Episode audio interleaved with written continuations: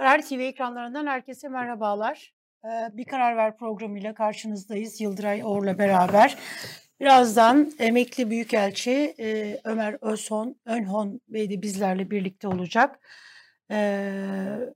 Rusya'yı, Ukrayna'yı ve Dünya 3. Dünya Savaşı'na doğru mu gidiyor? Bunları konuşacağız Türkiye'nin kendisiyle. son Suriye Büyükelçisi. Evet, Türkiye'nin son Suriye Büyükelçisiydi. Ee, dün e, altılı masa, dün aslında bütün şeyde bugün Sözcü Gazetesi'nin manşetinde de var. Çok güzel özetlemişler. Ee, üç masa kuruldu dünyada. İki Hı. tanesi Türkiye'de, bir tanesi de e, Belarus, Be- evet Belarus'ta kuruldu. Bütün dünyanın ve Türkiye'nin gözleri de bu masalardaydı. Kader masaları evet dünyanın kader masasıydı. Ee, birincisi altılı masa. Ee, bu, bu çok tabii enteresan ve trajik e, olmalı Erdoğan açısından. Bana böyle geldi Yıldıray sen ne diyorsun bilmiyorum. Şundan dolayı yani e, dünyada hiçbir hükümet sistemi yok ki sadece yani kendi yani sistemin sahiplerinin o sistemi kullandıkları bir dönemde bir daha bir dönemini tamamlayamasın ve başarısızlığa uğrasın. Ee, Ankara'da Beştepe'nin dibinde bir toplantı yapıldı ve bu toplantıda Cumhurbaşkanı Erdoğan ve ortağı Devlet Bahçeli'nin Türkiye'yi uçuracak diye getirdikleri hükümet sisteminden şu anda Türkiye'nin neredeyse %70'e yakını bu sistemden memnun değil. AK Parti ve MHP'ye oy verenler yani o, o dönemlerde ağız dolusu böyle e, bu hükümet sistemini savunanların artık dikkatini çekiyor mu bilmiyorum. O, o dönemde köşelerde yazılar yazanlar, ekranlarda konuşanlar onlar ortalıktan bir yok oldular. Hiç kimse böyle gıkları çıkmıyor. Çünkü e, uçuracak de- denilen hükümet sistemi ülkeyi uçurumun dibine getirdi. Ee, Erdoğan'ın dibinde, Beştepe'nin dibinde bir masa kuruldu. Ve bunun içerisinde yine iktidar partisinin içerisinden çıkan iki parti var.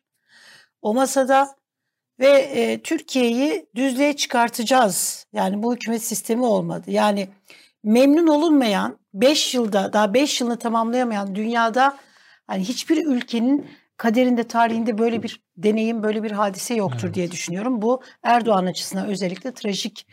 e, Altında imzası olan e, milletvekilleri bile şu anda bir kısmı o o, salonda. evet, evet.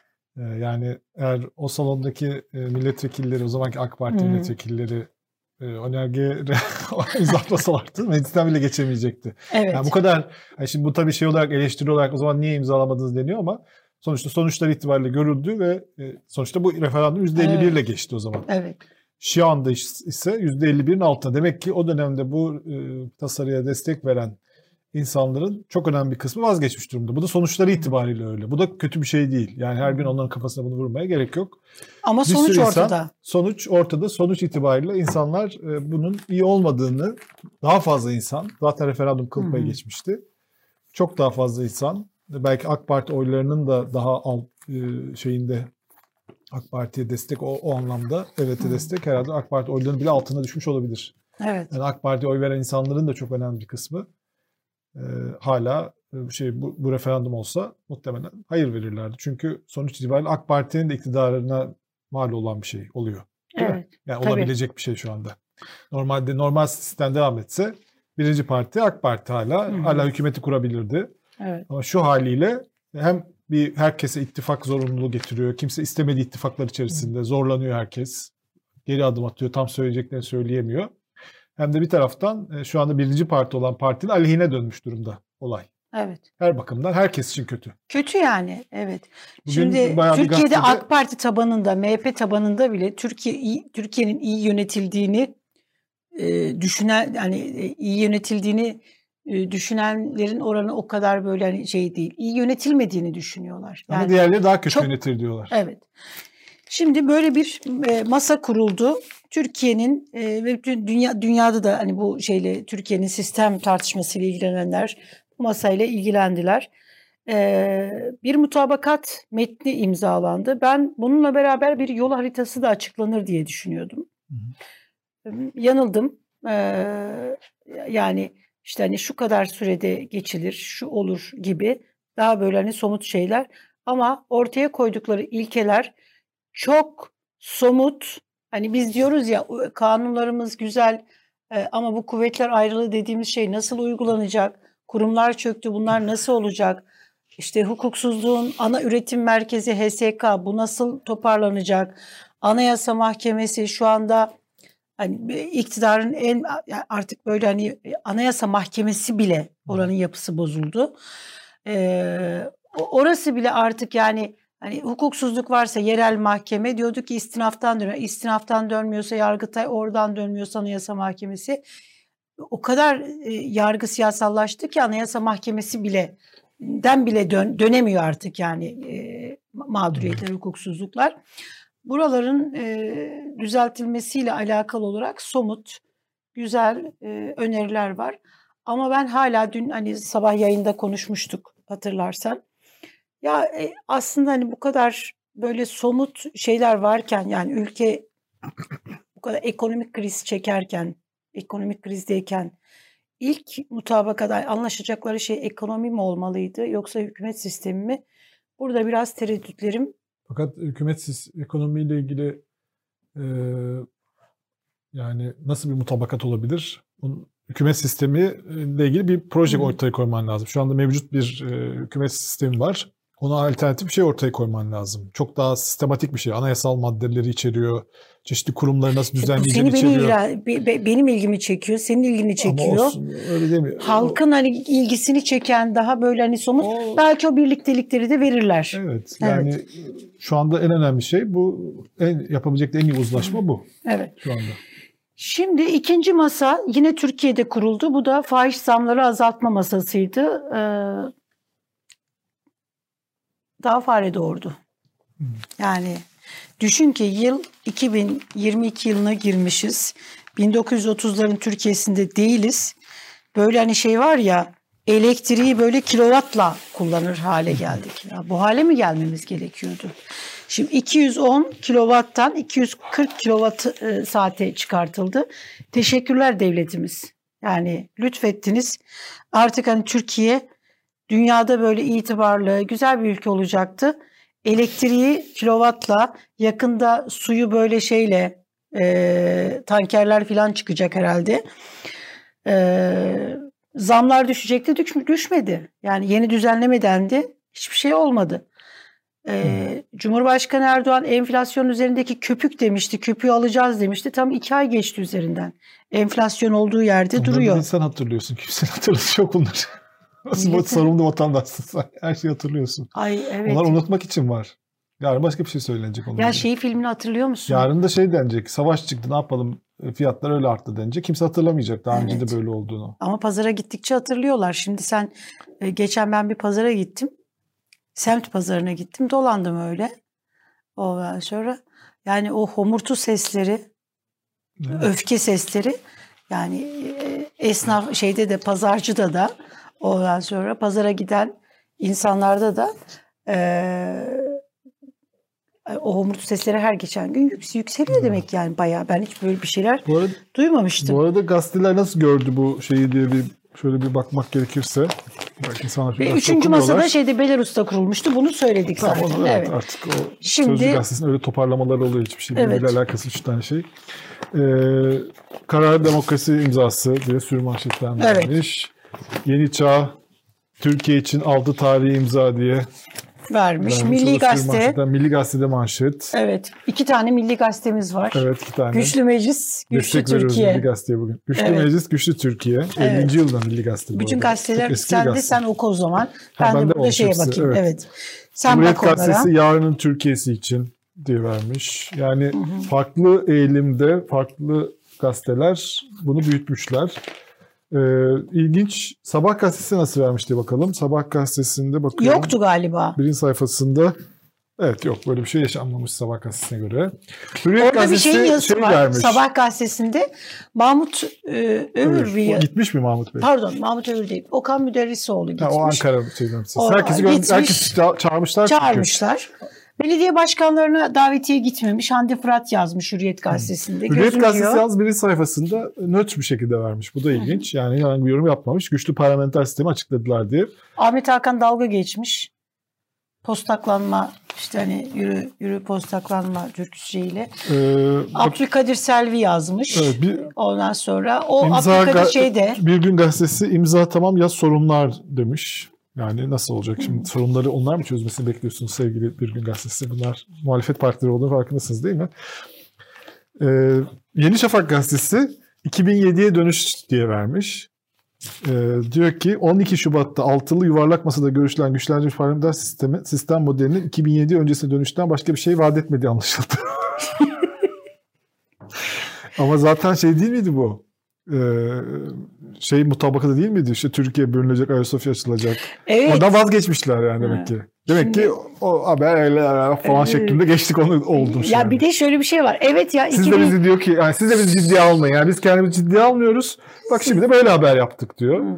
O zaman da diyor Ayasofya açılacak, sınırlar, işte adalar verilecek falan diye yapmıştık diyor. Ama şimdi de 2007 öncesine dönüş. 2007 öncesi değil, siz bayağı 1919 öncesine dönüş haberi yapmıştınız. Neyse onu ciddiye almayın diyor. Biz yaparız arada diyor. E doğru. Şimdi bak şöyle 2007'de e, 2007 Cumhurbaşkanı 367 krizi olmasaydı tamam mı? Şimdi hani tar- tarihe dönüş yapacaksak olmasaydı. O Cumhuriyet mitingleri olmasaydı.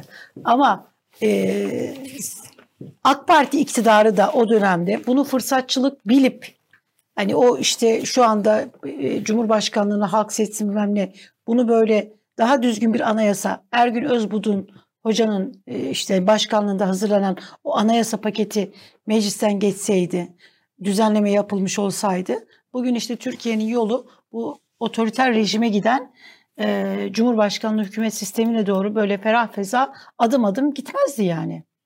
O dönem fırsata çevrilseydi ve demokrasinin önüne açılmış olsaydı, o cumhuriyet mitingleri de olmamış olsaydı, ya düşün ki e, siyasi dava yol arkadaşın e, mesela hani şeyde e, Abdullah Gül'ün önünü e, Ahmet Necdet Sezer ve CHP falan kesmedi. AK Parti kesti ya. Yani onun tekrar yeniden e, AK Parti'nin başına dönebilme, yeniden Cumhurbaşkanı seçilebilmesinin önünü Evet.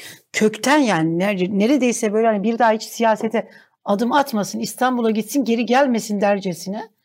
Yani bunun yolunu AK Partililer ve o dönem bunu imzalayan siyasetçiler yaptılar. Yani bir Evet. sürü garabet işlendi. Bunlar da konuşulacak. Bizim e, şeyimizde gazete sitemizde yok ama bugün e, Akit gazetesinin manşeti bence çok ilginç. E, şöyle e, onu arkadaşlara vermeyi unuttum ben. Batı uşakların oyununa gelmeyin diyor Akit gazetesi. E, uzmanlar, bazı kesimler Türkiye ile stratejik ortağı Rusya'yı karşı karşıya getirmeye çalışıyor diyor. Batı uşaklar, Batı uşakların oyununa gelmeyin.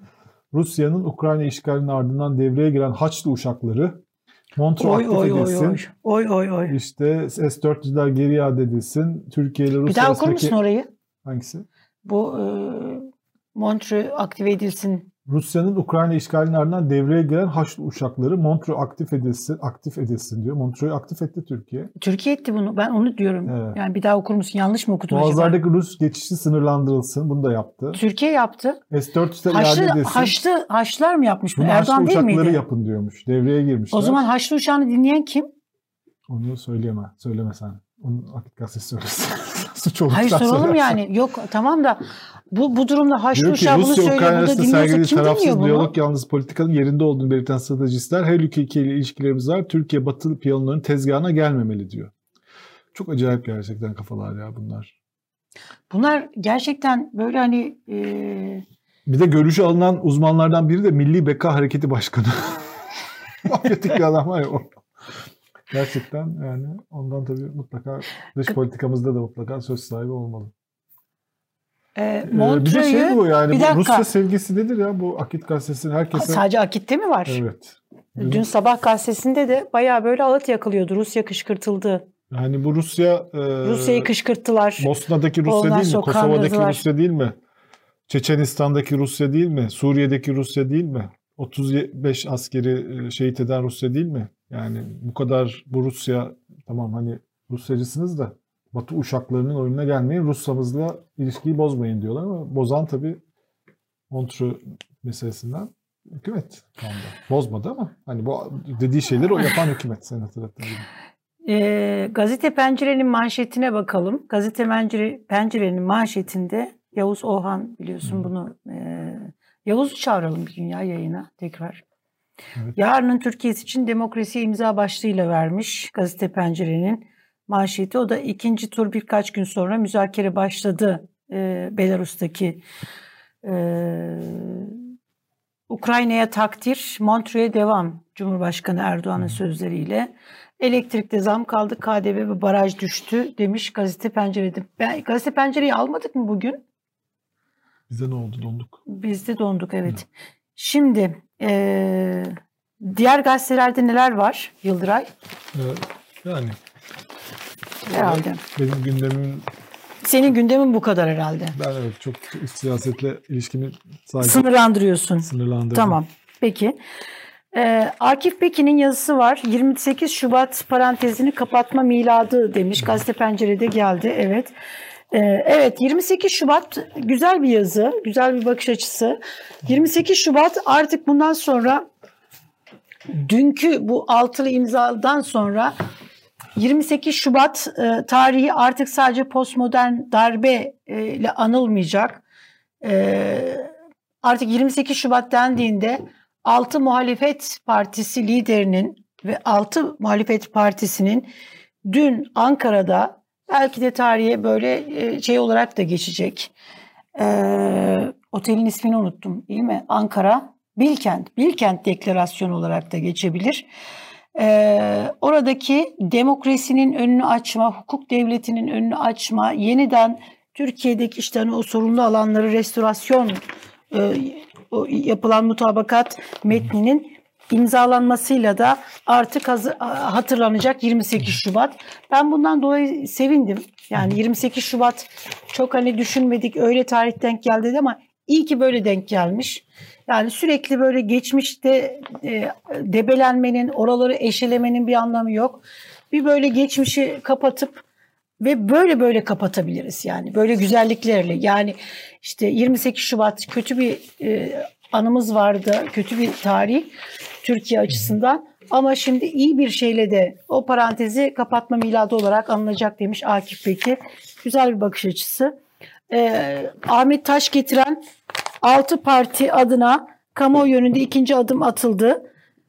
Ee, üzerinde iyi çalışılmış heyecanlı bir sunum programı içerisinde proje bazlı olarak bu adımlar e, birlikte yürüyüşü besleyecek adımlar ama aynı zamanda nispeten kolay adımlar demiş.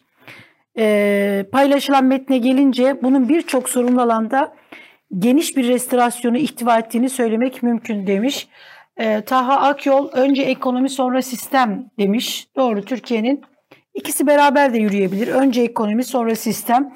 Cumhurbaşkanı Erdoğan'ın e, kimler kimlerle beraber diye eleştiriyordu bu işte hani e, Millet İttifakı olarak e, ve o dönemde hani referanduma hayır diyen e, kesimleri eleştiriyordu. Bu demiş güzel. E, evet bunun için altı lideri tam da bunun için kutluyorum demiş.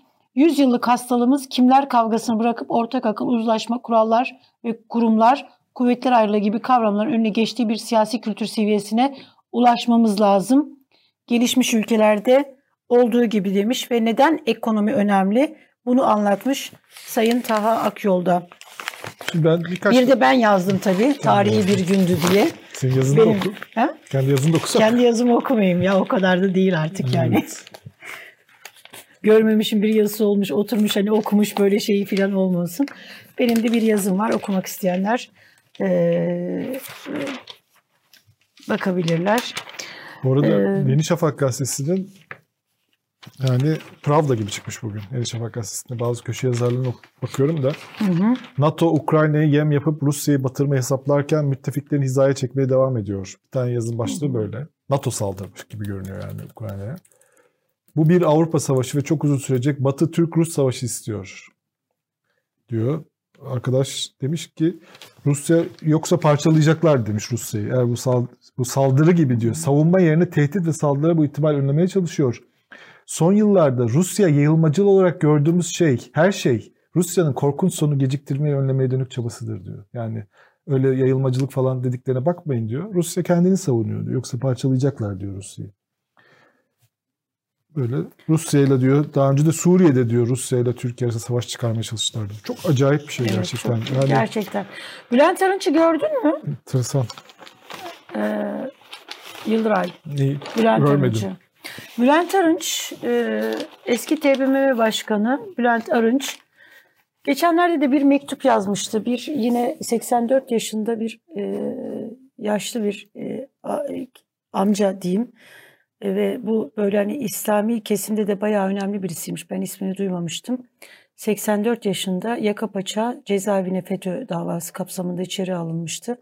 Herkesin tanıdığı ama Bülent Arınç'ın daha da yakından tanıdığı Evet. bir isim.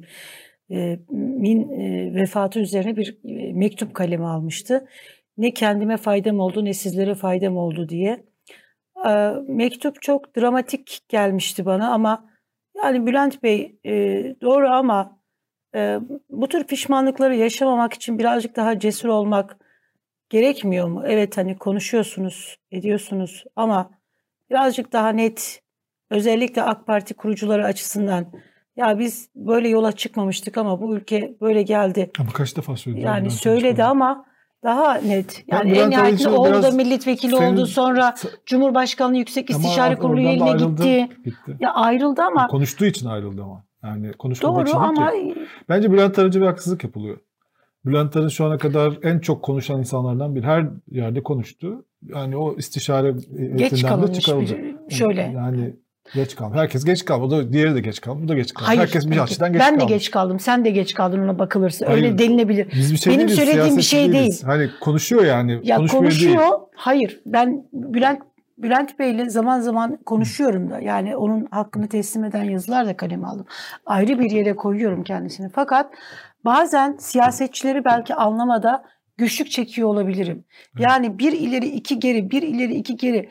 Bunu yani daha fazla bu kadar ortalık yangın yeriyken e, daha fazlasını yapmak için çaba sarf edebilirdi. Evet. Bu da bir erdemdir bu mektubu Çünkü yazması. ilk başlarda da bu daha bu Evet. davalar başladığında cübbemi giyip savunacağım Tabii demişti. ki. Linç edilmişti biliyorsun. ondan Linç sonra. edildi ama ondan sonra işte kenara çekildi yani. Sonra da sustu. Şimdi e, şey söylemiş. e, Cumhurbaşkanı Erdoğan'a bir göndermede bulunmuş. Birileri ben ekonomistim diyor demiş. Siyasetin dili yani e, Erdoğan'ın şeyine e, ben de kendimi iyi hukukçuyum diyorum demiş Bülent Arınç. Evet Bülent Arınç iyi bir hukukçu. E, bu mukayeseyi ben böyle biraz haksızlık kendisine haksızlık olarak gördüm Bülent Arınç'ın. Yani bu şöyle ben söylesem mesela desem ki yani Cumhurbaşkanı ekonomistim diyor ben de ben de ekonomistim ya da ben de hukukçuyum desem bu mukayese doğru olabilir. Bülent Arınç gerçekten iyi bir hukukçu. O yüzden Sen Cumhurbaş- şeyi gördün mü? Faiz e, Zaytung'un e, şeyini. E, Türkiye diyor. Keşke onu koysaydık çok komik. E, yaptırımlara yani Rusya'ya yönelik Avrupa'nın başlattığı, Batı'nın başlattığı yaptırımlara destek olmak üzere diyor. Cumhurbaşkanı Erdoğan e, Putin'i faiz enflasyon ilişkisi konusunda ikna etmeye çalışacak. en ağır yaptırım. Kalasını çökertecek. Neyse. ya Böyle bir şey de keşke var yani. söylemeseydin. Ya biz de şu an Yani. bu Ukrayna meselesini yalnız çok ciddi şimdi bakıyorum da Hı. yani bir sürü yaptırımlar falan açıklanıyor ama yani Rusya çok e, şey vuruyor. Çok sert bir şekilde. E, Şehir merkezlerine bombalar düşmeye başladı. E, İnsanlar ölüyor. Bir askeri üs vurulmuş. 70'ten fazla insan hayatını kaybetmiş. 64 kilometrelik bir konvoy Kiev'e doğru yaklaşıyormuş. Yani çok şey yapmıyor yani. Daha da sertleşiyor. Yani bu yaptırımlar için bazıları "Ay çok sert oldu falan deniyor ama Rusya umunda değil Ay yani. yok canım yani Rusya, Putin. Çok Şu fena. Bülent Arınç'ın şeyini okuyalım mı? Yani Neydi? şu siyasetin Tabii, dili tabii. nezakettir, Ha, dili geneli evet. kucaklamaktır. Siyasette şiddetin dilini şiddetin dili kullanılmamalı. Şiddetin dili tehdittir, hakarettir, kötülemektir demiş. Ee, yani ben burada şeye takılmıştım. İyi bir hukukçu kendisini Cumhurbaşkanı Erdoğan'ın ekonomistiyle mukayese etmesi kendisine haksızlık diye düşünüyorum Sayın Bülent Arınç'ın. Şu Metropol'ün anketi bu arada konuğumuz bağlantımız hazır olduğunda Ömer Önhon'a Ankara'dan bağlanacağız kendisine. Ee, Yıldıray bu bir kararsızlar var Türkiye'de. Ya bunların mesela hani bunlar bir miting yapsa filan hani bunlar hani ger- gerçekten merak ediyorum. Mesela hani niye kararsızlar bu kadar? Niye olmasınlar? Ben çok kararsız olmak için çok haklı nedenler var. Yok haklı nedenler var. Hayır bunlar bir araya gelseler mesela Metropol'ün son anketinde de e, yüzde 24.8 yüzde 25, yüzde 26, yüzde 24, yüzde 23 hep böyle çıkıyor. Yani mesela bir kararsızlar partisi kurulsa bayağı böyle mecliste sandalyeleri falan olur yani. Ama zaten kararsız oldukları için hiçbir şeyleri olmuyor onların. yani Enteresan bir parti olabilir. Ne olur ki kaç şu yüzlerce anda parti. kararsız görünüyor Metropol'de? Yüzde 24,8 yani. Evet. Çok e, Bayağı yüksek. bayağı yüksek. Evet hadi Ömer Önhon'a bağlanalım. Ee, Türkiye'nin son Suriye Büyükelçisi ve emekli Büyükelçi Sayın Ömer Önhon bizlerle birlikte. Hoş geldiniz Ömer Bey. Hoş bulduk. Teşekkür ederim davetiniz için. İyi yayınlar diliyorum. Biz de Merhabalar, çok teşekkür ediyoruz e, davetimizi kabul ettiğiniz için Ömer Bey.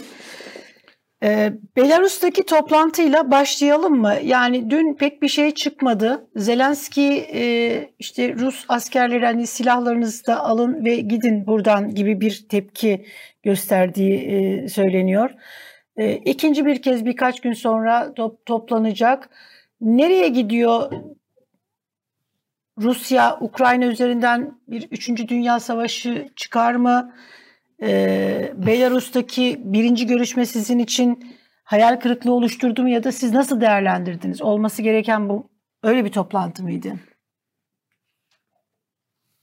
E, dünkü toplantının doğrusu ben e, olumlu bir e, gözle değerlendiriyorum. Yani bir kere e, çatışma sürerken iki tarafın e, ve üst düzeyde katılımcılarla böyle bir toplantıya iştirak etmiş olmaları Evet. e, bana göre gayet iyi bir şey. Yani Hı hı. e, illa sonuç alınması gerekmiyor. Zaten birinci toplantının sonucunda hemen bir netice alınmış olsaydı orada bir tuhaflık e, var e, derdik. 6 Evet. saat süren bir toplantı mutlaka bir işe yaramıştır. Aslında o toplantının hakikaten içinde olmak e, isterdim doğrusu. Yani gözlemlemek isterdim. Bu kadar gergin yani bir ülke işgalci diğer ülkeyi e, diğer ülke işgal edilen iki heyet arasındaki e, gerginliği böyle kafamda canlandırabiliyorum ama toplantının kesilmeden 6 saat boyunca sürmüş olması bana göre gerçekten çok önemli.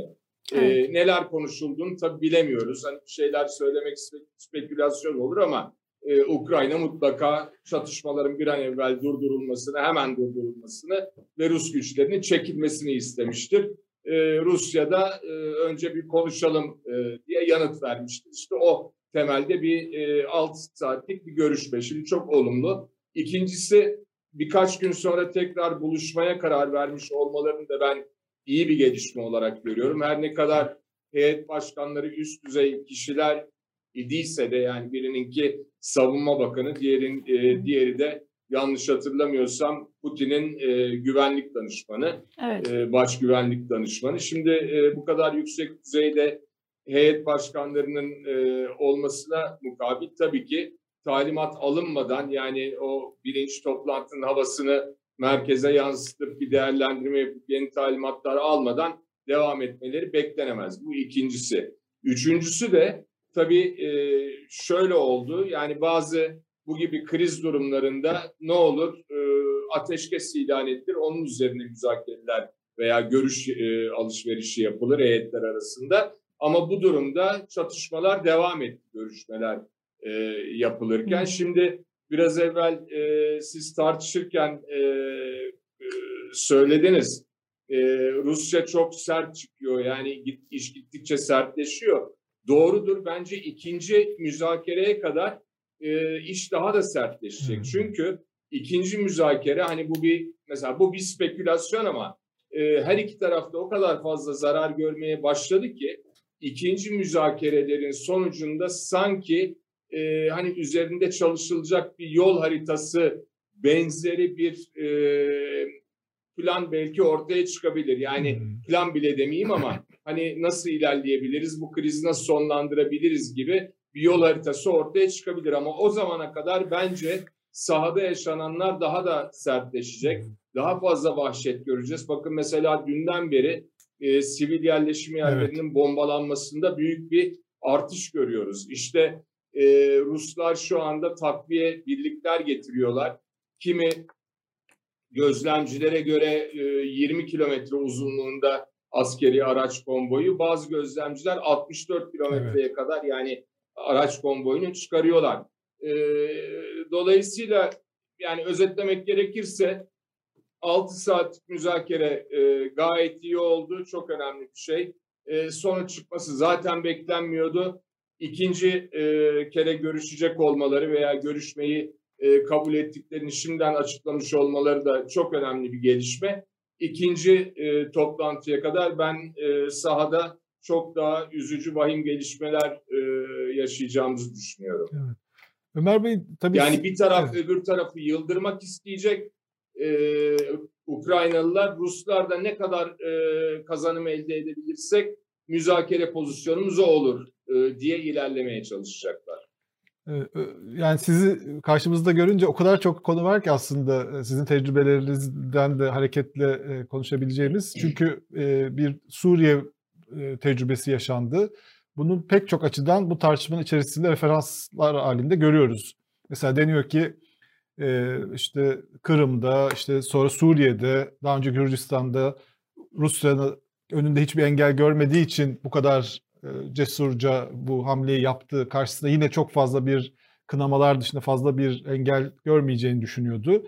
Sizce bu sefer farklı oldu diye bir şey söyleyebiliyor musunuz? Tabii çok farklı örnekler ama yani Batı'nın verdiği tepkiyi nasıl değerlendiriyorsunuz? Çünkü Suriye'de işte kimyasal silah kullanılmasından sonra bile herhangi bir e, şey yapılmamıştı, müdahale olmamıştı.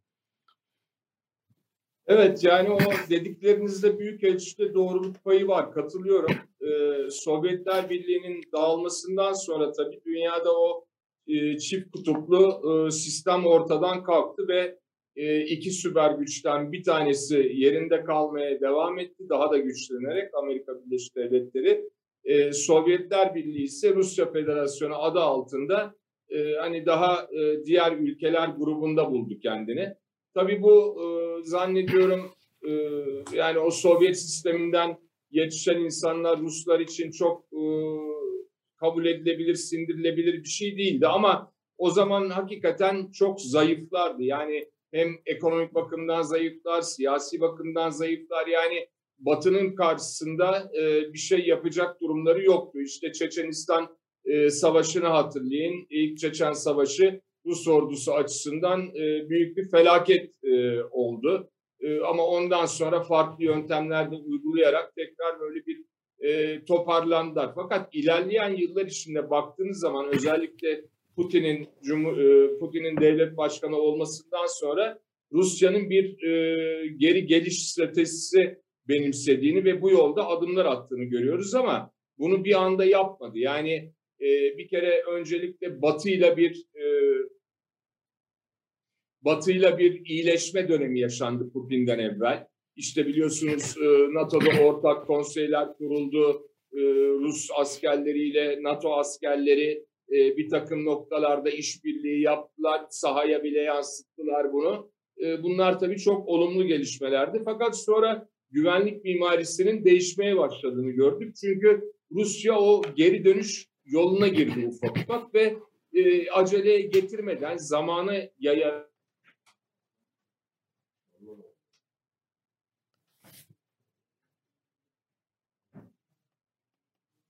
Dondu galiba bir yayın. Sanırım yayında bir donma. Ee, Evet, birazdan tekrar Birazdan bağlanacağız. tekrar Yani bağlanacağız. çok ilginç Yayınımız- bir şey anlatıyordu Tek Ömer Bey. Evet. Evet, e, birazdan hemen tekrar bağlanıyoruz. yerden devam Kaldığımız ederiz. yerden devam edeceğiz. Amerika'nın 12 Rus diplomat için istenmeyen adam kararı e, Evet. çıkarttı. Tamam, Ömer Bey tekrar hattımızda. E, zaman zaman Ee, olabiliyor, çok 2008 kusura bakmayın. Bir e, Yo yo rica tamam. ederim. 2000, 2008'de e, Gürcistan'ın başına gelenler, ondan sonra 2014'te e, Kırım'ın ilhakı ve e, bu e, Donbas bölgesindeki Rus ayrılışçıların desteklenmesi. En son olarak da bu yaşadığımız olaylar Rusya'nın dozu gittikçe arttırarak kendi yakın çevresini düzenlediğini ve de e, hatta yeni bir dünya düzeni kurmak için e, bir çalışma içine girdiğini gayet iyi gösteriyor. Şimdi sizin demin söylediğiniz hani bunu yaparken peki karşı taraftan bir tepki alırım endişesine kapılmadı mı? E, yani kapılmamış olsa gerek. Çünkü Batı hakikaten e, bu süreç içinde son derece zayıf ve e, hani sembolik tepkiler gösterdi. E, ne Kırım'ın ilhakında e, bir e, tepki koydu, ciddi bir tepki koydu.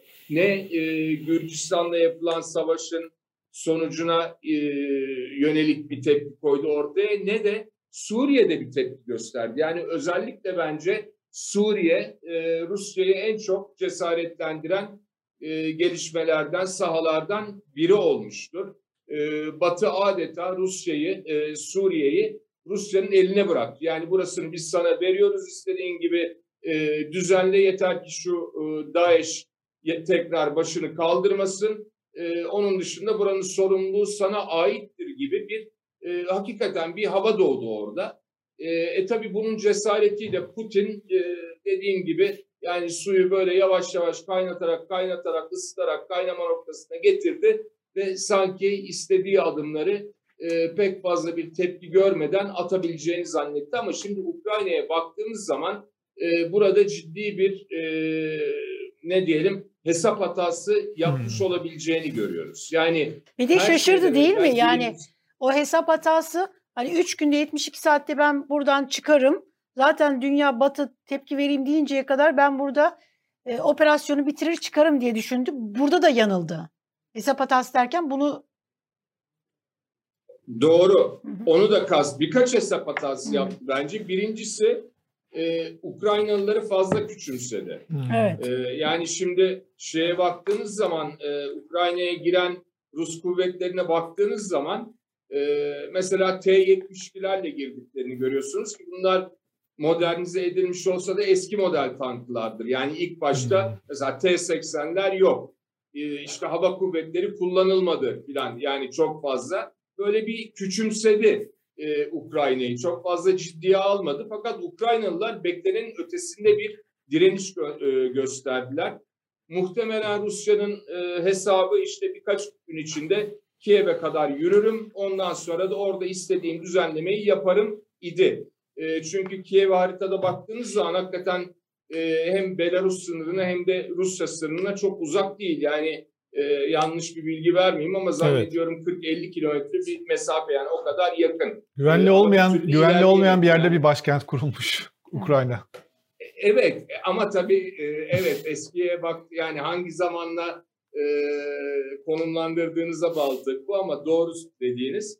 İkincisi bence dünyadan gelecek tepkileri hesaplayamadı. Hmm. E, yani mesela hiç kimse ben AB'nin bu kadar e, sert bir tepki göstereceğini e, düşünemiyordum doğrusu. Mesela e, bu krizin ilk günlerinde işte AB içinde her zamanki gibi o 27 ülke arasında işte öyle mi yapalım, böyle mi yapalım filan her kafadan ayrı bir ses çıktığını gördük. Fakat ondan sonra bir anda e, AB ülkeleri bir araya geldiler ve çok ciddi hamleler yapmaya başladılar. Yani evet. Rusya'ya topyekün e, yaptırım uygulanması, silah yardımında bulunulması, ondan sonra kendi silahlı kuvvetlerinin daha da güçlendirilmesine yönelik adımlar atılması, e, işte uçak vereceğini yıllarda... söyledi yani Avrupa evet. Birliği ilk defa savaşın bir tarafına uçak vereceğini söyledi. Çok enteresan yani. Tabii tabii. Mesela iki en çarpıcı örnek bence e, bir tanesi Almanya tabii. Yani Almanya'nın evet. e, İkinci Dünya Savaşı'ndan bu yana e, ihtilaf yaşanan ülkelere işte silah göndermeme, kendi silahlı kuvvetlerini belli bir e, çerçeve içinde tutma gibi politikası vardı. Şimdi o politikayı değiştirdiler. E, silahlı kuvvetlerin güçlendirilmesi için 100 milyar dolarlık bir fon oluşturdular, oluşturacaklarını açıkladılar ve dediğiniz gibi e, şimdi Ukrayna'ya e, füze sistemleri yani omuzdan atılan füze sistemleri yolluyorlar. İsveç'e bakıyorsunuz en son 1939 yılında bu e, Sovyetlerin Finlandiya'yı işgal ettiği zaman e, silah yardımında bulunmuş. Şimdi yine bulunuyor filan. Bunlar hakikaten çok önemli gelişmeler. Rusya'nın hesap hataları bunlar oldu. Şimdi e, Türkiye'de de çok e, ilginç bir şekilde e, Rusya'yı haklı bulan bir kesim var. En başına itibaren önce operasyonun olmayacağını, işgal çünkü Amerika ve e, İngiltere çok ilginç bir şekilde çok güçlü istihbaratlar paylaştılar ve bunları ilk defa yani belki siz hatırlıyorsunuzdur ben bilmiyorum bunun örneği var mı diye. Yani şöyle yapacaklar, böyle yapacaklar, sonra bu olacak diye bunları kamuoyuna da duyurdular en üst e, mercilerden ve bunlar bayağı doğru çıktı. Yani istihbaratların da çok güçlü olduğu anlaşılıyor Rusya tarafında. E, Türkiye'de ama böyle böyle çok ilginç bir e, ne diyelim lobi ortaya çıktı. Yani belki her zaman bir Rusya'yı destekleyen bir kesim vardı böyle Avrasyacı bir kesim var. Fakat e, en baştan itibaren bunun yapılmayacağını savundular. İşte e, işte ve şöyle bir argüman ileri sürdüler. E, NATO kışkırttı. Yani Ukrayna'nın NATO üyeliği yüzünden Rusya kendini güvensiz hissettiği için bu işgali yapmak zorunda kaldı tırnak içinde diyelim. Gerçekten Ukrayna'nın NATO üyeliği Rusya için yani Rusya gerçekten kendini bir güvenlik endişesiyle mi Ukrayna'ya girdi yoksa işte Putin'in konuşmasındaki o emperyal vizyonla mı girdi? Siz nasıl görüyorsunuz bu tartışmayı? Yani bence e, bunu tek bir unsura dayamak e, eksik bir değerlendirme olur. Bence birkaç e, unsurun toplamından bahsediyoruz. Yani biraz evvel söylediğim gibi Rusya bu e, Sovyetler Birliği sonrası dönemi bir türlü içine sindiremedi hakikaten. Yani böyle bir degrade edilmiş olmayı e, kendine yediremedi ve tekrar dünya siyaset yani uluslararası ilişkilere uluslararası siyaset sahnesine e, tekrar güçlü bir giriş yapmak için zaten e, uzun zamandır bir takım hazırlıklar ve hamleler yapıyordu. Birincisi bu yani e, şeyi sindirememiş olması. Sovyetler Birliği sonrası o e, degrade edilmesine sindirememiş olması. İkincisi e, ister Çarlık Rusyası olsun ister adı Sovyetler Birliği olsun, ister Rusya Federasyonu olsun, Rusya o emperyal geçmişinden gelen e, havayı hala e, taşımaktadır. Yani bence hani belki fazla böyle bir e, yani diplomatik bir e, şey olmayacak ama bence Putin bir Rus yeni bir Rus imparatorluğu kurmayı hedefliyor ve çar olarak da bir nevi kendisini konumlandırıyor. Yani şimdi Rusya'nın bu anlamda e, kullandığı e, en önemli unsurlardan bir tanesi de çevre ülkelerdeki yani o Rusya'nın yakın çevre olarak nitelendirdiği ülkelerdeki e, Rus azınlık. Bunlar e, Kazakistan'da da var, işte Kırgızistan'da, Tacikistan'da, Özbekistan'da, Ukrayna'da, Moldova'da, Baltıklar'da filan her yerde var. E, onları korumak e, gerekçesiyle, bahanesiyle ne derseniz deyin bu politikalarını sürdürüyor. Zaten yurt dışındaki e, Rusların Rus azınlıkların, e, Rusça konuşan e, toplulukların Rusya'nın sorumluluğu olduğu Rusya'nın askeri doktrininde bile e, gayet net bir şekilde yer hmm. alıyor. E, ikincisi bu. Üçüncüsü e, hakikaten her e, yani bütün Rusya'yı çok iyi bilen gözlemcilerde hep işaret ettiği bir unsur var. Rusya ile Ukrayna e, kolaylıkla birbirinden ayrılamaz. Yani bir tarihe sahipler.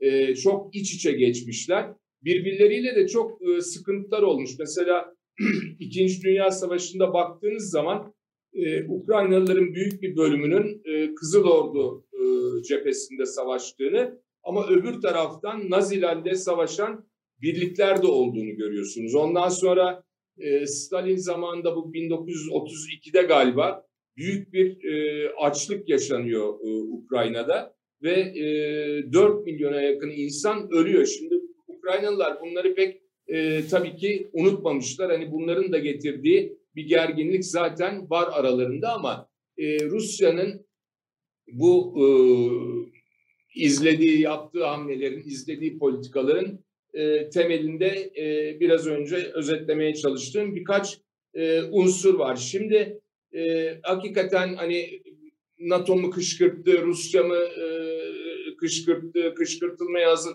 falan. Yani bunlar tabii e, tartışılabilir. Her birinde e, az buçuk veya çok daha fazla haklılık payları da olabilir. Mesela şimdi Rusya'nın e, dile getirdiği bir takım güvenlik endişeleri var ama e, bu işlerin gerekçesi yani bu e, yaşanan krizin arkasındaki gerekçe o mu derseniz tabii ki tek başına e, o değil. O bir perde ama e, bunu hiç kayla almamak da olur mu? O da olmaz. Şimdi e, dünyanın en e, yani birçok bakımdan e, güçlü büyük ülkelerinden biri yani dünya dengeleriyle dünya dengelerini etkileyebilecek büyüklükte bir devlet eğer benim sıkıntım var diyorsa bunu en azından bir oturup konuşmak lazım. Ama NATO bunu konuşuruz dedi zaten. Fakat Rusya'nın ileri sürdüğü şartlar o kadar absürt ki yani e, diyor ki işte NATO e, Ukrayna'yı e, üye kabul etmeyecek. Tartışılır. Öbür taraftan e, diyor ki işte NATO 1997 öncesi duruma dönecek. Yani yeni katılan e, üye ülkelerin topraklarından çekilecek. Yani şimdi bunlar hakikaten e, bir ülkenin dünya üzerine veya bir ülkeler grubu üzerine istediklerini, taleplerini dikte ettirme çabaları ve bunu nasıl yapıyor?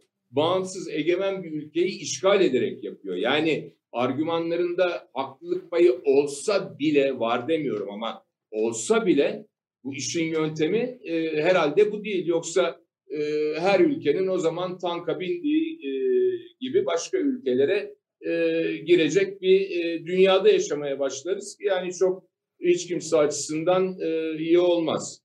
Peki Putin şimdi Avrupa Birliği ülkeleri de e, Batı tepki göstermeye başladı. Amerika mesela işte e, Rus diplomatları bazı Rus diplomatları istenmeyen adam ilan etti. E, bu absürt isteklerinden vazgeçirip tekrar böyle hani savaşı e, savaşı bitirebil yani bitirmesi için kendi sınırına göndermeye ikna edilebilir mi Putin? E şöyle yani bir kere her şeyden evvel bakın vazgeçirebilirler e, mi yani onu? Efendim? Onu yani Putin vazgeçer mi? İşte hani bu absürt istekleri yerine gelecek istekler değil çünkü.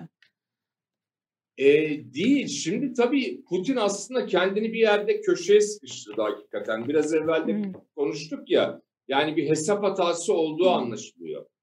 E, tahminlerin çok ötesinde tepki ve direniş gördü. E, şimdi Putin'in geri çekilmesi e, çok zor. Yani bir kere Rusya'nın e, prestiji söz konusu.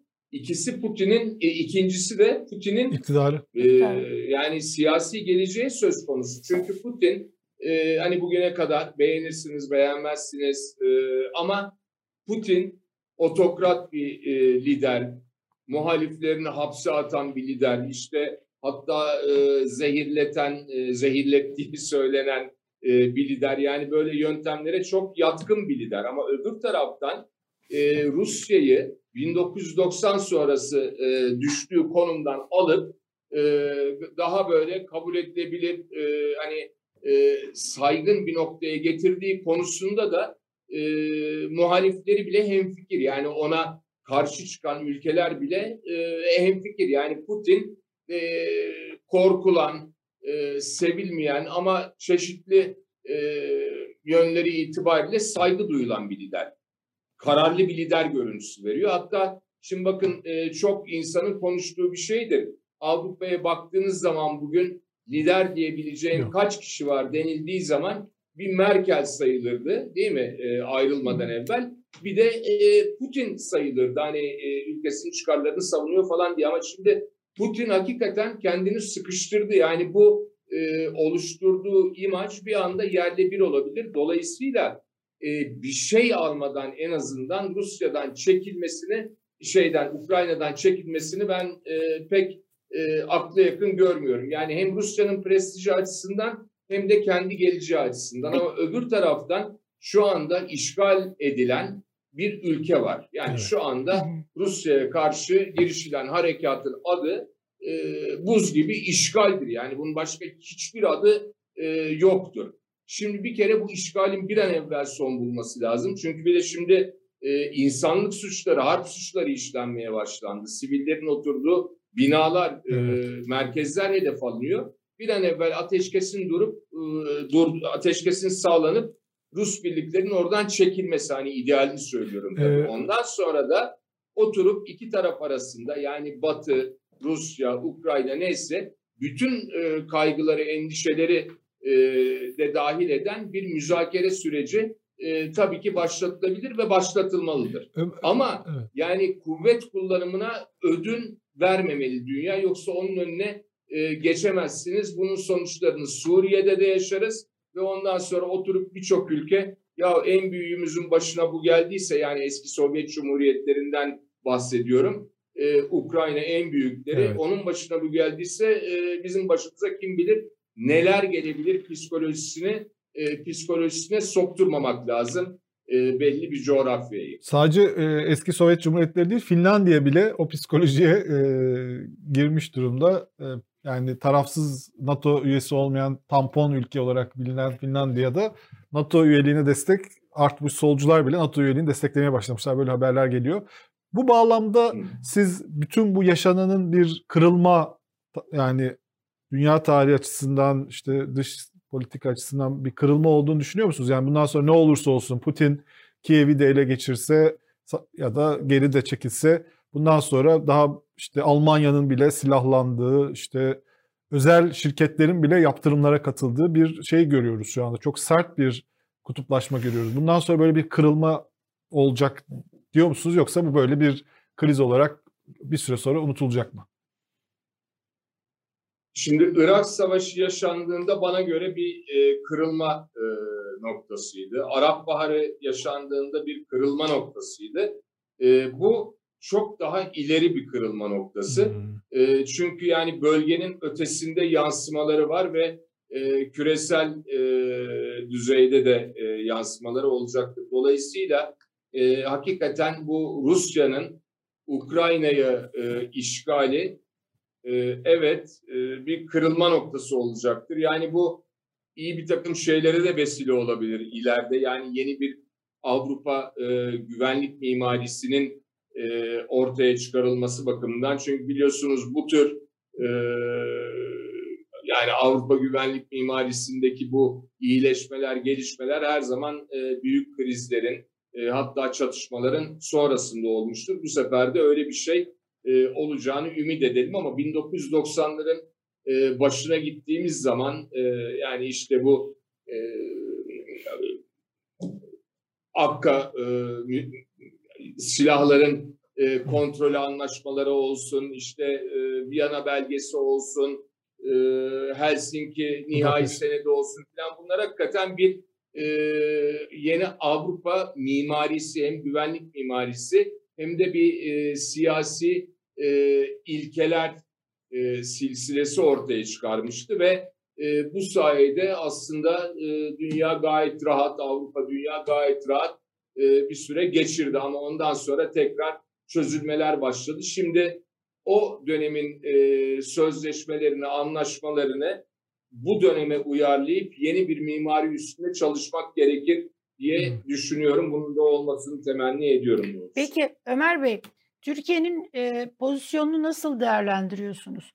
Yani Erdoğan e, son olarak Montreux Sözleşmesi'nin ülkemize verdiği yetkiyi krizin tırmanmasının önüne geçecek şekilde kullanma kararındayız dedi.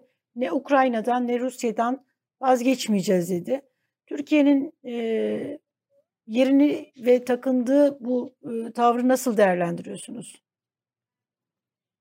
Tabii şimdi Türkiye hakikaten e, hem coğrafi konumuyla hı hı. hem de bulunduğu e, yani hem coğrafi konumuyla e, ve iki ülkeyle olan gayet yakın ilişkileri diyeyim. Hani mutlaka çok iyi ilişkiler demiyorum bakın ama yakın ilişkileri nedeniyle bu krizden en çok etkilenecek ülkelerden e, biriydi ve e, hala e, o konumda. Yani bir kere bu bir e, gerçek. Şimdi bir de e, öyle bir zamandayız ki hem bu Covid salgınının e, yarattığı olumsuzluklar var. Hem Türk ekonomisinin e, son aylarda e, karşı karşıya kaldığı çok ciddi meseleler var.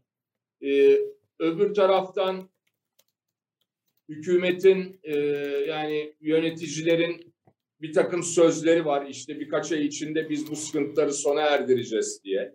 E, bir, bir buçuk sene sonra da bir seçim var ve şu anda e, Türk seçmeninin gözünde, Türk insanının gözünde en önemli mesele ekonomik sıkıntılar. Hani bu konularda bir takım önlemler e, ortaya konuldu, bir takım yeni e, hamleler e, yapıldı. İşte Türk modeli, bizim model diye bir model ortaya konuldu. E, ve bunun sonucunda iyi bir e, noktaya geleceğimiz vaadinde bulundu seçmene.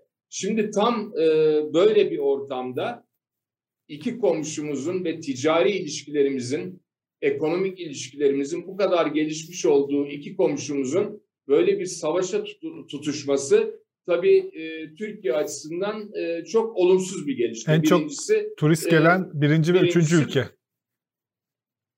Evet, mesela turizmde e, Ruslar 4.7 milyonla galiba 2021'de birinci ülkeydi. Ukrayna'da e, üçüncü ülkeydi evet. 2 milyonla. Şimdi e, Mart ayındayız. Tam rezervasyonların falan e, başladığı bir dönem. Ondan sonra yani bu ortamda ben ne Ukrayna'dan ne Rusya'dan böyle e, kalıp halinde, büyük gruplar halinde insanların gelip e, tatil yapabilecek bir durumda olabileceklerine pek ihtimal vermiyorum evet. şu an için. İnşallah yanılıyorumdur. Şimdi e, ticarete bakıyorsunuz. E, Ruslarla 37 milyar e, artı bir ticaret hacmimiz var. Ukraynalılarla 7 milyardı serbest ticaret anlaşması imzalandı ve sürekli artıyordu. E, işte bir anda bütün bunlar e, tehlikeye düştü.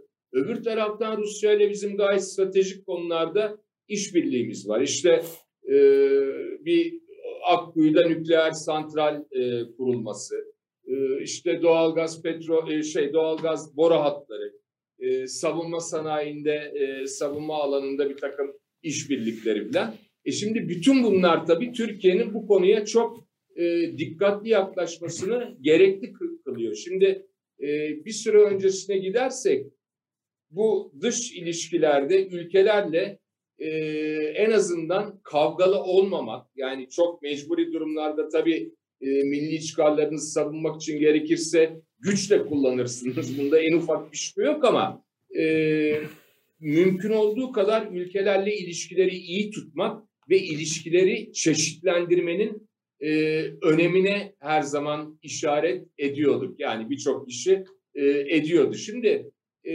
bu Batı ile son yıllarda yaşanan e, ihtilaflardan, gerginliklerden dolayı ve özellikle de bu e, FETÖ darbe girişiminden sonra bunun arkasında Batılıların e, bulunduğu veya Batılıların da bulunduğu e,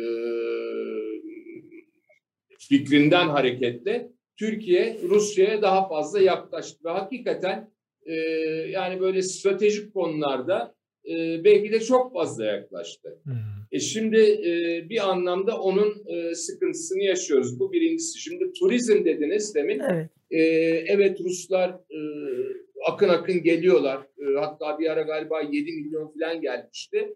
E, fakat şimdi olayın bu boyutu var. Şimdi yani Ruslarla e, dünya döndükçe bize geleceksiniz diye bir kontrat e, imzalamadık. Yani bir şey olabilir. İşte aynen bu 2015 Kasım'ında uçağın düşürülmesinden olduğu gibi e, gelmeyi verirler. İşte Ukrayna e, krizi oldu, yaptırımlar oldu. Muhtemelen e, çok daha az gelecektir. Peki biz onların yerine başka yerlerden turist e, çekebiliyor muyuz? Mesela e, Avrupa'dan turist çekebiliyor muyuz? Bu miktarlarda çekemiyorsak niye çekemiyoruz? Yani, yani bunları da tabii e, bir düşünmemiz lazım. E, dün kabine toplantısından sonra Cumhurbaşkanı Erdoğan'ın e, yaptığı açıklama aslında tabii Türkiye'nin e, tutumunu ve zorluğunu bana göre çok net bir şekilde ortaya koydu. E, birincisi elbette milli çıkarlarımızı savunacağız ama e, bölgesel ve uluslararası e, ne dedi hassasiyetleri veya konumumuzu da göz ardı etmeyeceğiz dedi. Yani e, hani NATO üyesi olduğumuzu e, ve üyesi olduğumuz ittifaklarla birlikte hareket yani en azından onlara karşı hareket etmeyeceğimizi bir şekilde e, dile getirmiş oldu. Bu bir, bir anlamda bu... Batı'ya e, bir böyle hani bir göz kırpma olarak da e, algılayabilir miyiz yani değerlendirebilir miyiz bunu? E tabii şimdi e, yani orada hem bir batıya serzeniş vardı esas Avrupa Birliği'ne o geçen gündü galiba. Evet. E, yani gereken bir şey yapmıyorsunuz diye evet. ama batıya dediğiniz gibi böyle bir e, hani e, olumlu bir mesaj olarak da alabiliriz bunu. Çünkü biliyorsunuz son dönemde Türkiye'nin e, ilişkilerini e, bir düzeltme gayreti var. Özellikle seçimler öncesinde hani bütün herkesle kavgalı değil, mümkün olan herkesle barışık ve işte işbirliği yapabilen bir Türkiye imajı ortaya çıkartılması için e, gayret gösteriliyor. İşte Birleşik Arap Emirlikleri ile Mısır'la, İsrail'le falan böyle bir takım adımlar atıldı. Ama bu adımları Batı ile atamadık mesela. Bakın e, Türkiye e, biraz evvel de söylediğim gibi e, birincisi komşu, Karadeniz'in girişini çıkışını tutan ülke. NATO'nun en güçlü, e, en büyük ikinci ordusu e, artı Rusya ve Ukrayna ile ilişkileri var. Ama e, Amerikan devlet başkanı Biden çeşitli Avrupa liderleriyle sık sık görüşmesine rağmen Cumhurbaşkanı Erdoğan'ı bu görüşmelere dahil etmedi. Evet. Ha çok önemli mi? belki önemli değil. Ama bana göre e, sembolik anlamda ciddi olarak önemli. Yani evet. Türkiye'nin e, o görüşten ülkeler arasında mutlaka olması lazımdı. Yani bu Amerika'nın da çok büyük eksikliğidir onu da söyleyelim. Hani şimdi Amerika Birleşik Devletleri'nin Türkiye ile bazı sıkıntıları olabilir ama sen dünya barışını ve güvenliğini ilgilendiren bu kadar e, ciddi önemli bir konuda Türkiye gibi bir ülkeyi e, muhatap almıyorsan veya görüşme seviyesini e, Dışişleri Bakanları düzeyinde tutuyorsan yani o da senin e, iş bilmezliğindir e, diye düşünüyorum. Peki, Ama tabii e... işin öbür tarafında da hani Amerika ile Türkiye arasında ilişkilerin bu kadar gerilmesine e, yol açan sebepleri de e, herhalde şöyle bir düşünüp analiz etmemiz e, gerekir. Peki Türkiye bir denge götürmeye çalışıyordu Rusya ile Batı arasında ikisini çeşitli alanlarda birbirine de karşı da belki kullanarak. Ee, şu anda bu yeni e, ısınmada Rusya ve Batı arasındaki bu e, e, çatışmalı halde e, Türkiye'nin bu dengeyi artık devam ettirmesi kolay mı? Yani bir tercih yapmak zorunda kalacak gibi görünüyor mu ya, şeyde yani ya da bir tercih yapmazsa bir, ee, ne olacak? Şimdi denge dediniz, e, demin bir şey eksik söyledim. Dün Cumhurbaşkanı Erdoğan'ın kabine toplantısından sonra söylediği e, yani o 3-4 unsurdan bir tanesi de ne Ukrayna'yı kaybederiz ne Rusya'yı kaybederiz dedi. Yani bu da hani bir denge tutturmaya çalışıyor ama denge tutturulması tabii o kadar kolay bir şey değil. Evet. Hani bazı e, haller vardır. E, yani o dengeyi tutturmakta çok zorlanabilirsiniz. Şimdi biz haklı olarak diyoruz ki bizim ticari çıkarımız var, işte turist geliyor, e, işte savunma sanayi alanında işbirliğimiz var falan her şeyi diyebiliriz ama aynı şeyi mesela Avrupa Birliği de diyebilir. Almanya da diyebilir. E, turist geliyor diyebilir. E, evet. E, biz de onlardan e, işte doğal gaz alıyoruz diyebilir. Başka bir sürü şeyler diyebilir. E, ama ben yapıyorum sen niye yapmıyorsun deme noktasına gelme ihtimali de var. Hani e, yaptırımları e, değil mi? Türkiye şu ana kadar hiç yaptırımlara katılmadı şu ana kadar olan yaptırımlara. E, şu ana kadar katılmadı. Tabii Türkiye'nin bakış bir de şunu da söylemek lazım.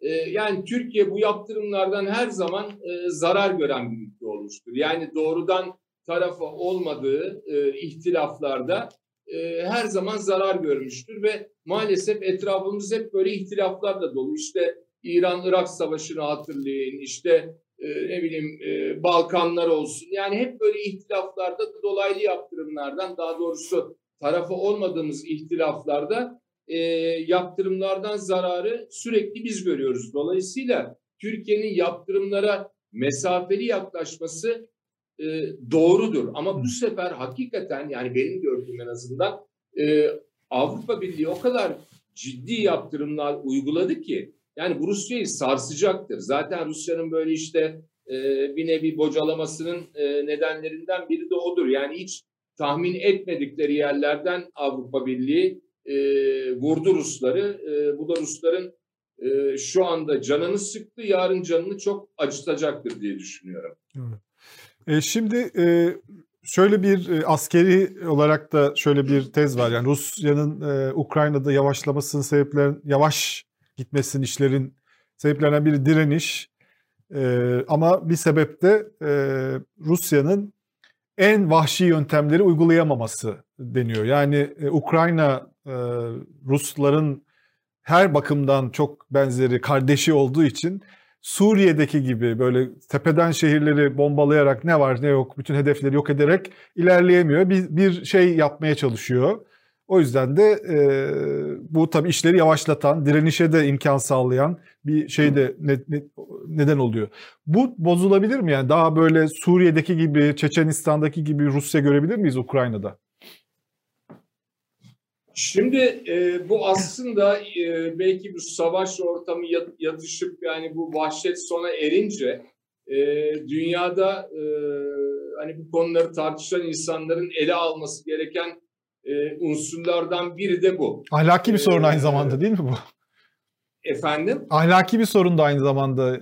Yani... E, evet ahlaki bir sorun. Bakın e, şimdi e, yani bu Twitter'da falan da gördüm. Sonra birkaç yerden daha buldum. Hakikaten e, bazı televizyon e, sunucuları yabancı ülkelerin e, yani işte bu medeni ülkelerin bu şekilde savaşmasının ne kadar acı olduğunu söylüyorlar. E, işte Irak'tan, Afganistan'dan, Suriye'den farklı olduğunu söylüyorlar falan. Niye farklı? Yani gözlerinin, saçlarının rengi, tenlerinin rengi farklı diye mi farklı? Veya e, hani e, mensup oldukları din farklı diye mi farklı? Burada hakikaten ciddi bir e, ahlaki ve insani sorun var. Bakın Suriye'de 10 yıldır, 11 yıldır korkunç bir savaş yaşanıyor. Kimyasal silah kullanıldı, milyonlarca insan Suriye'den kaçtı. Ee, Rusya bilinçli olarak, altını çizerek söylüyorum, bilinçli olarak yani bir strateji gereği olarak e, sivil yerleşim yerlerini, pazar yerlerini, işte e, ibadet yerlerini, e, okulları, hastaneleri vurdu ve dünya buna sesini çıkarmadı. Ama bakın şimdi Ukrayna'da e, maalesef yaşanan bu insanlık e, trajedisi karşısında e, çok sert bir tepki verdi. Doğrudur, daha da sert tepki verilmesi lazım ama yani Suriye'de niye öyleydi, burada niye böyle? Ne bileyim, hadi Suriyeli mültecileri, sığınmacıları bırakın. Afgan sığınmacılar konusunda bile gayet böyle hani e, sempatik olmayan bir tavra sahip olan e, Avrupa diyelim veya bir kısmı Ukraynalı sığınmacıların traje, trajedisi karşısında e, gayet böyle vokal bir şekilde tepkilerini dile getiriyorlar falan. Yani bu hakikaten çifte standart. Şimdi bunu e, söyledikten sonra e, soruyu unuttum. Ee, yani Rusya daha sertleşebilir mi? Yani Suriye'deki taktiklerini burada evet, da uygulayabilir mi? Sertleşebilir. Demin de onu söyledim. Yani şimdi Rusya için bu bir prestij meselesi. Ayrıca Putin için e, bir prestij meselesi. Dolayısıyla hani oradan e, yani bir mağlubiyetle en azından ayrılmaları söz konusu olamaz onlar bakımından. İkincisi de e, orada bir ateşkes sağlanıp bir anlaşma yapılacaksa Rusya bunun karşısında ben şunu kazandım diyebilmeli. Ama e, ikinci müzakerelere kadar Rusya hiçbir şekilde hani sahada kaybediyor görüntüsü vermek istemeyecektir. Dolayısıyla karşı taraf üzerinde o yıldırma politikasını uygulayacaktır. Yani sivil yerleri daha fazla hedef almaya başlayacaktır. Şimdi biraz evvel de söyledim. Rusya'dan ilave takviye e, ilave birlikler geliyor. Yani 12 e, bin e, adet veya 12 binden fazla tankı var Rusya'nın. Hani 10 tanesini, 20 tanesini, 30 tanesini imha edin ama arkadan yüzlercesini getirebilecek bir kapasiteye sahip ve tabii kayıp verdikçe hınçlanıyor. Gayet hani insani ve askeri bir şey belki maalesef. Hınçlandıkça daha e, şiddetli çatışıyor. Hınçlandıkça karşısındakini e, artık insan olarak görmemeye başlıyor. Yani o zaman da ortaya hakikaten büyük trajediler çıkıyor. e, yani önümüzdeki günlerde ben evet e, bu savaşın daha da şiddetleneceğini düşünüyorum. En azından şu e, ikinci görüşmeyi e, yapana kadar. Peki bu Türkiye için e, yeni bir fırsat e, doğurabilir mi? Batı ile tekrar yeniden arasını düzeltmesi açısından Avrupa yeniden böyle e, Türkiye'ye kapılarını açar mı? E, böyle bir e, gelişme bekliyor musunuz? Olabilir mi bunlar? Yani olmasını temenni ediyorum tabii. Şimdi Türkiye bir NATO üyesi olarak e, ne yaptı? İşte e, geçen gün yapılan NATO liderler zirvesinde o NATO açıklamasına tabii ki katıldı. Yani katılması evet. zaten söz konu söz konusu olamazdı. Ee, Rusya'nın Ukrayna'ya saldırmasını kınadı. Evet. Ee, bunu da yaptı ama hep bir temkin var. Bunu evet. gayet net bir şekilde işte bu temkinlilik biraz Mesela, böyle bu temkinlilik biraz şeyden mi kaynaklanıyor? İşte bir taraftan da Rusya'ya yaptırımlar konusunda çekimser oy kullandı. Ama bir yandan da Montreux Sözleşmesi uygulanan boğazları Nerede kapattı. Nerede kullandı? Şeyde e, Rusya'ya yaptırımlar kim kullandı? Yok yaptır yaptırımlar değil de Avrupa Konseyi'nde Rusya'nın evet. e, temsilinin askıya alınması evet, konusunda. Evet. Çok özür dilerim. E, tamam. Çekimser yani öbürü başka bir konuda tamam. onun için. Hani, Yok e, çok özür dilerim. Diye. Tamam. Şimdi bir taraftan hani bunlar var. E, bir yandan da işte Montreux Sözleşmesi'ni e, devreye soktu yani hem Ukrayna'dan hem Rusya'dan vazgeçmeyeceğini açıklıyor. Yani bir temkinlilik içerisinde. Bu böyle hani bir taraftan batıya eğer hani ilişkilerimiz düzelirse ben de daha hani e, sert tepkiler verebilirim. Bu bunu bir fırsata çevirme isteği, hevesi görüyor musunuz siz? Böyle bir şey bir okumanız var mı?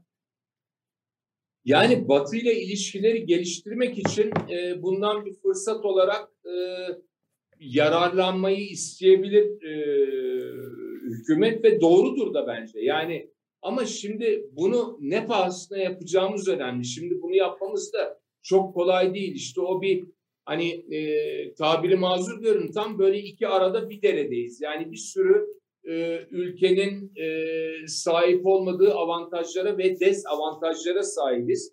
Onun için böyle bizim çok e, açıktan tutumlar almamız hakikaten yani çok temkinli ve dengeli gitmek gerekiyor. Ama dediğin gibi yani bu bir siyasi karardır. Dersiniz ki ben gayet temkinli ve dengeli gideceğim. Evet. Ondan sonra e, bu haksız değildir. Öbür taraftan dersiniz ki ya ben e, ne bileyim işte Mısır'da 2013'te e, Mursi oradan indirildiğinde zorlan çok ciddi bir ilke e, tepkisi koydum. Bu sefer de ilke tepkisi koyacağım. İşte e, hani turizmden feragat edeceğim, e, domates satmayacağım bir süre, sıkıntı çekeceğim ama ilkeden vazgeçeceğim. Bu da bir siyasi tercihtir. Yani bu doğrudur, o yanlıştır demek e, istemem doğrusu. Çünkü her birinin e, evet. do, yani avantajları ve dezavantajları var.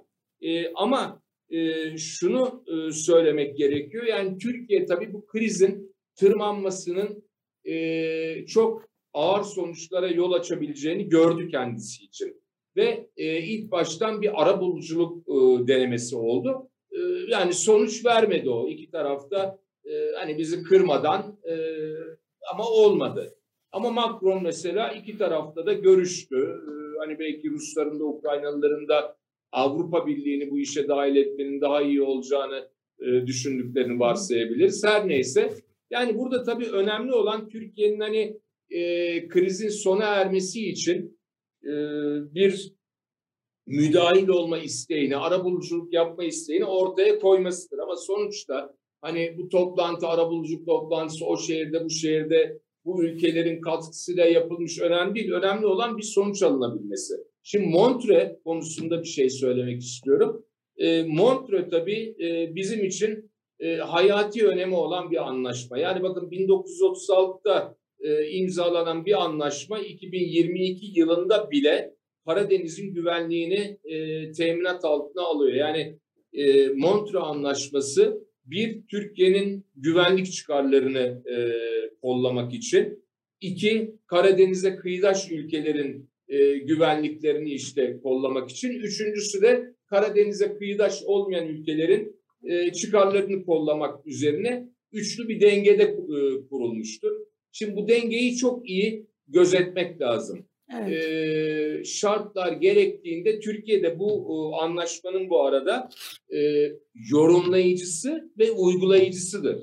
Yani bu anlaşmanın nasıl yorumlanacağı ve uygulanacağı Türkiye'ye bırakılmıştır. Montreux'un hmm. en büyük kazanımı o. Şimdi e, son günlerde bu Montreux kapatıyor muyuz, kapatmıyor muyuz tartışmaları yaşandı. E, tabii dün akşam kabine toplantısından sonra e, Sayın Cumhurbaşkanı bu e, Montreux'un bize verdiği yetkiyi kullanacağız dedi. Yani e, bunu hani azıcık açarsak Montreux ne gerektiriyorsa onu yapacağız dedi. Ne gerektiriyor Montreux? Şu anda bir savaş durumu var. Dolayısıyla bu anlaşmanın e, Montreux Sözleşmesi'nin 19, 20 ve 21. Hı. maddeleri çerçevesinde bizim adım atmamız gerekiyor. Şimdi 19. madde e, nedir? İşte Türkiye e, savaşan bir tarafsa ne yapılacağıdır? E, Türkiye savaşan taraf değil. değil. E, ya pardon ya, yanlış söyledim. E, savaşmayan taraf. E, orada Türkiye'nin savaşmayan taraf olduğu e, durumda ne yapacağı söyleniyor. 20 e, 20. madde Türkiye savaşan tarafsa ne yapacağını söylüyor. 21. madde de Türkiye savaşan taraf değil ama kendini yakın bir savaş tehdidi altında hissediyor. Şimdi ilk başta tahminler veya işte yetkililerin yaptığı açıklamalar sanki o e, algıyı yarattı, o izlenimi yarattı. 19. maddenin uygulanacağıydı. Yani e, Türkiye Savaşmaya. savaşa taraf değil, e, savaşan tarafların gemileri boğazlardan geçemez, savaşmayan taraf e, gemileri geçebilir. Fakat dün e, dün bir açıklama daha Türkiye oldu. Dışişleri Bakanlığı yaptığı açıklamaya bakınca e, sanki 21. maddeyi işletmiş evet. gibi bir şey söyledi. Bugün biraz evvel şimdi televizyonda gördüm. E, Sayın Hulusi Akar, e, Savunma Bakanımız o hepsine atıfta bulunarak e, işi e, doğru kontekstine e, oturttu. Tabii e, o bir istisna var işte gemilerin, savaş gemilerinin e, bağlanma limanlarına dönmeleri. Ama Türkiye'nin Montreux Sözleşmesi'ni e, lafzına ve ruhuna uygun olarak e, uygulamış olması önemlidir. Burada Ayrıca, e, yani burada bir şey daha söyleyebilir buyurun. miyim? Bu e, Montreux Sözleşmesi yani bu olaylar Montreux Sözleşmesi'nin Türkiye için ne kadar hayati olduğunu e, ve hani başka konulara e, evet. başka konuların tartışmalarında kullanılmasının e, ne kadar e, zarar verebileceğini de ortaya koymuştur bana göre. Biraz burada e, ilk açıklama ile ikinci açıklama e, biraz Rusya'yı e, Rusya'yı dengelemek için bir şey gibi mi göründü? Yani ilk başta Rusya'yı ilgilendiren bir şey olarak. Çünkü savaşların taraflarından biri Rusya ve Ukrayna. Onların savaş gemileriyle ilgiliydi. E, zaten Türkiye savaşmayan bir ülke olduğu için böyle uygulanması gerekiyordu. Fakat diğer iki maddeye de genişletince diğer Bence ülkeleri... Bence maddeler birbirine karıştı. Olur öyle hmm. şeyler. evet. Çok teşekkür ederiz Ömer Bey. Çok teşekkür Yayınımıza ederiz. katıldığınız için davetimizi kabul ettiniz. Ee, çok teşekkürler. Ben teşekkür ederim. İyi yayınlar Sağ olun, diliyorum. Çok teşekkürler. Evet. Gayet güzel özetledi, anlattı. Evet, evet. Çok iyi. Ee, bu arada e, Sabah gazetesinde şöyle bir haber var. Tam böyle bir Rusya yanlısı bir haber. Rusya-Ukrayna savaşında Rusya'dan dünyaya gözdağı bu yaptığınız yanıtsız kalmayacak. Hmm. Yani çok böyle sevindirik bir şekilde vermişler evet. haberi. Çok enteresan. Çok yani hükümetin enteresan. pozisyonu bile o kadar Rusyacı Bayağı değil. böyle grafikler grafikler yaparak yani o kadar sevindirik o kadar böyle hani herhalde bir çıktısını da alıp şeye gönder gönderecekler. Haberi böyle gördük filan diye. Avrupa ülkeleri Rusya'nın Ukrayna'ya yönelik saldırıları üzerine Kiev'e silah ve askeri teçhizat yardımlarını artırdı. ABD başta olmak üzere İngiltere, İsveç, Almanya, Hollanda, Fransa. Bunun ardından diyor Rusya'dan bir açıklama geldi. Bunun bedelini ödeyeceksiniz hmm. dendi. Bu arada şey var, Putin'in Tekvando'daki siyah kuşağı geri alınmış. Bunlar tabii sembolik şeyler ama güzel şeyler. Dünya Tekvando Federasyonu Putin'e 2013 yılında Tekvando'da verdikleri onursal siyah kuşağın Ukrayna'daki operasyon nedeniyle iptal edildiğini duyurmuşlar. Bir başka şey de e, bu Twitter'dan Sputnik çalışanlarının hesaplarına Rusya devletine bağlı medya ibaresini Ya eklemiş. onlar artık çok saçma.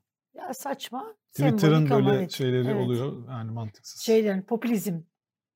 Evet, hamaset popülizm. Peki, yarın tekrar karşınızdayız. Ee, Yıldıray Oğur'la beraber. Serkan Özcan bizlerle olacak Evet. yarın. Şu işin ekonomik artık hani böyle boyutunu, şeylerini falan Dünkü konuşuruz. toplantıyı. Dünkü toplantıyı konuşuruz. Yarın aynı saatte sizlerin karşısında olacağız. Kendinize iyi bakınız.